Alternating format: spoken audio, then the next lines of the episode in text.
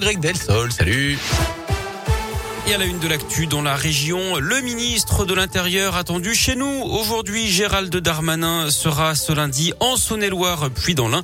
Il ira tout d'abord à Mâcon pour visiter le commissariat où il rencontrera les effectifs.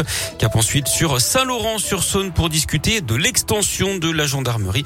Il terminera sa visite par un crochet dans le Jura.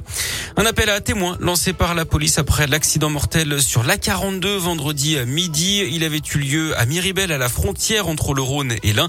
Collision en chaîne entre cinq voitures et deux poids lourds a priori à cause du brouillard mais aussi de la fumée euh, qui se dégageait d'un véhicule en panne. Un homme de 48 ans avait perdu la vie. Trois autres personnes avaient été blessées dans ce choc.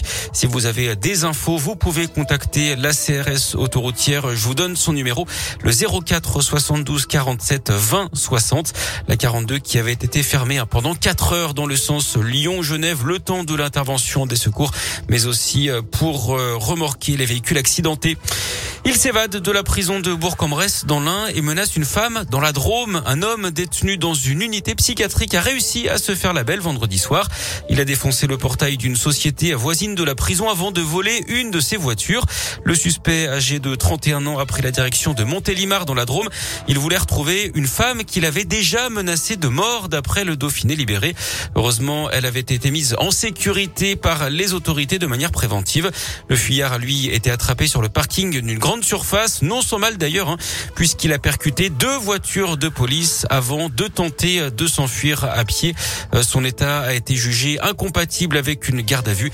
Il a été placé dans un établissement spécialisé à Privas en Ardèche. On ouvre la page sport de ce journal avec du foot, fortune diverse pour nos clubs ce week-end en Ligue 1. L'OL a renoué avec la victoire à 3, un but à 0 grâce à un penalty de Moussa Dembélé en première période. En revanche, Clermont a coulé à Monaco, défaite 4-0 hier.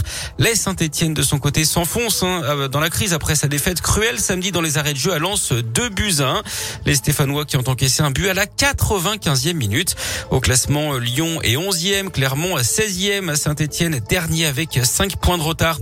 En basket, mauvaise opération pour la JL Bourg, battue ce week-end et qui prend du retard au classement. En revanche, l'Asvel s'est imposé face au Mans 82-81 à la toute dernière seconde hier. Les Villeurbanais reviennent à la quatrième place. Et puis en tennis, le début de l'Open d'Australie sans Djokovic, on le rappelle, renvoyé chez lui car non vacciné. Qualification cette nuit de Gaël Monfils et de Benjamin Bonzi. Manarino est sur les cours actuellement. On suivra tout à l'heure le match 100% français entre Pouille et Moutet. Et puis chez les filles, c'est mal parti hein, puisque Christina Mladenovic et Fiona Ferro ont toutes les deux été éliminées cette nuit.